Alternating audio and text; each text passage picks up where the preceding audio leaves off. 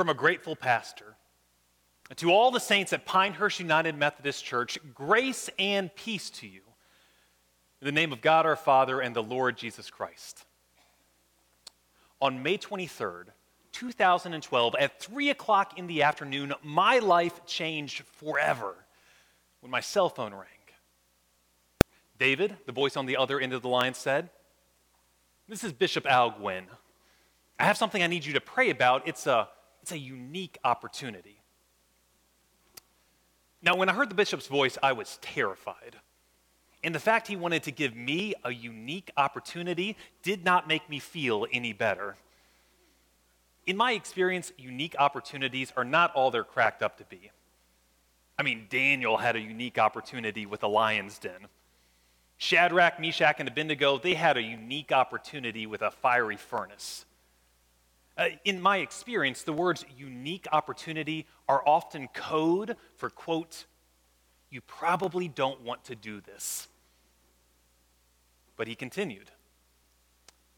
David, he said, there's a church over in Moore County that's going to need a pastor this June.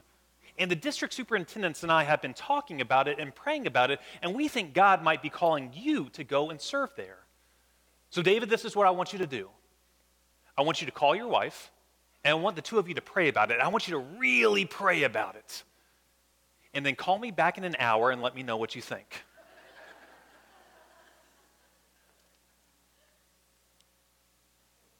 and so began the greatest nine years of my life. Now, I should be clear, even after learning I would be moving to Pinehurst and serving at Pinehurst United Methodist Church, I in no way felt good about the situation. Given my age and experience level, the whole idea just seemed insane to me. However, what the bishop did not tell me that day on the phone is that you guys, you were desperate. I mean, really desperate. Uh, later, I would find out that PUMC had pretty much run out of pastoral options, and the only choice you had was either me or no pastor at all. And so we were stuck with each other. An arranged marriage that God joined together so that no one might set us asunder. Now, how do you begin to describe nine years of life and faith together in a single letter? Where do you even start? What do you talk about? Uh, should you talk about the good times you've had together as a church? like when we rented the fair barn for Christmas Eve and we were totally shocked when people actually showed up. Or how the entire church smelled like fudge for weeks after the chocolate festival, even though we sold every last box. Is there room in a letter like this for the hard times? Like when John died, and our hearts were broke into a thousand pieces or when we had to say goodbye to the Cashins or the Stewarts or the Thomases, even though we knew, we knew moving was the right decision for them. Do you write a letter like this and talk about all the funny things that happened for nine years? like that Sunday when Tracy fell asleep during my sermon and she began to snore during church? Or the time uh, when Thomas set off the fire alarm because he forgot his key and he tried to sneak in the church through the window? Do I even mention the time in the 815 service where I stood up to give the benediction and I raised my hands and I said to the congregation, quote, now go forth and let God's light shine through your cracks.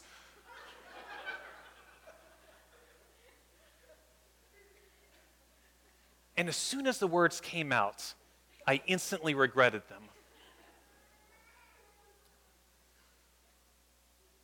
Is there a space in a letter like this to talk about all the ridiculous things we lived through together? Like those six months when we were fighting about where to put that beautiful fire hazard of a round table in the narthex.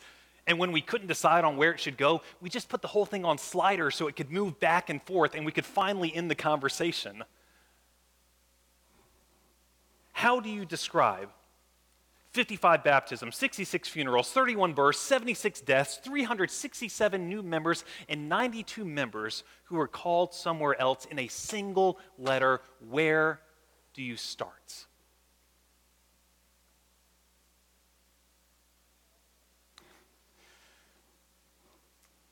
You know, a church member by the name of Andy Fox once told me whenever I preached a sermon, I only had three distinct messages I would ever deliver. He called them my look up, look down, and look all around sermons.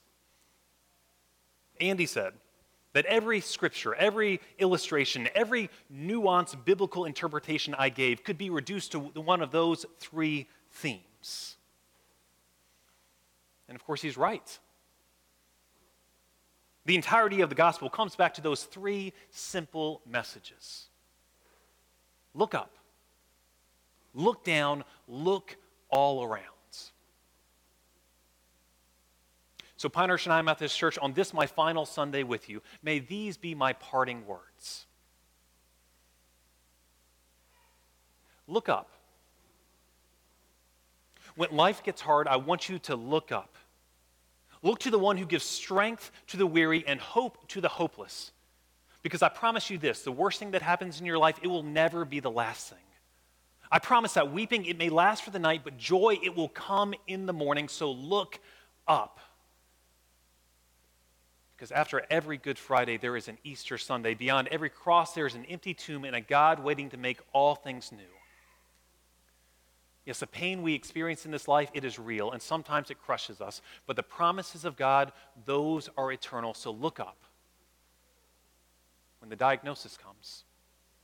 Uh, look up when the jobs get restructured. Look up when the family you love begins to pull apart at the seams.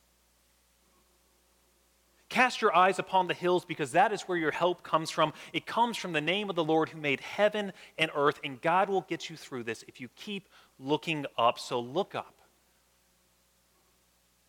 and rely on His strength.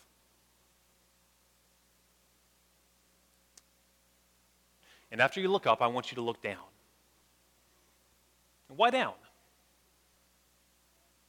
Well, it's because Jesus said the kingdom of God, it is all around you. The kingdom of God, he said, it is within you.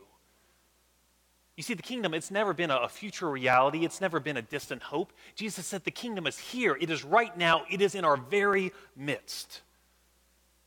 So look down. Because you don't have to wait to experience joy in your life. Joy is available to you today. The only thing you need to do to experience it is simply slow down and pay attention. So look down in the middle of the committee meeting and, look down at family dinner at night and look down when the azaleas start to bloom or when the pine trees drop their cones. Look down because this, this is the kingdom of God. It is right here, it is right now. It is the leaven that has been smuggled into everyday life. It is that mustard seed that, when nurtured, it will grow into a mighty shrub. Never forget the holy moment in your life, the sacred moment, it is the present moment. It is your very breath right here, right now. So look down and pay attention. Because I don't want you to miss it. The kingdom, it is right here and right now. And after you get done looking up, and after you get done looking down, I want you to look all around. Because God never asked anyone to make it through this life on their own. Instead, God gave us a church. God gave us brothers and sisters who promised to be with us through thick and thin, saints that will walk alongside us and give us their faith when our faith runs dry. Never forget, Abraham had Sarah. In Moses, he had Aaron, and Ruth had Naomi, and David had Jonathan, and Jesus had the 12, and I have you and you have me, and we have each other. Just look around. We have each other. See, Pinehurst United Methodist Church, it's never been about a person or a pastor. Pinehurst United Methodist Church, it's always been about us. It's been about a community of faith. Beautiful and broken people who are limping together towards God's finish line. So look around if you ever feel alone. And look around if you think that no one cares about what you're going through. And look around. And know that if we are going to have faith at all in this life, we are going to have faith together. It's Pinehurst Methodist Church. I thank my God every time I remember you because I'm constantly praying with joy in every one of my prayers for all of you because of your sharing in the gospel with me from this first day until now. And I'm confident of this. I'm confident that the one who began a good work among you will bring it to completion by the day of Jesus Christ. David Bishop Gwinn said, I need you to pray about something. There's a church in Moore County that needs a pastor. Yes, these past nine years have been my greatest honor. It has been my unique opportunity to be your pastor, and for that opportunity, I am eternally grateful. Your steadfast presence in my life, it has made my joy complete. And even though this season we have shared together is coming to an end, and even though I will no longer be around to celebrate baptisms and funerals and weddings with you as your pastor, I count it a true privilege, the highest honor, to call you friend. And as your friend, this is my prayer for you today. I pray that your love may overflow more and more with the knowledge and full insight of God to help you determine what is best so that in the day of Christ you may be pure and blameless, having produced a harvest of righteousness that comes through Jesus Christ for the glory and the praise of God. Look up, look down, and look all around because this, what's the kingdom of God? Yes, thanks be to God. And amen.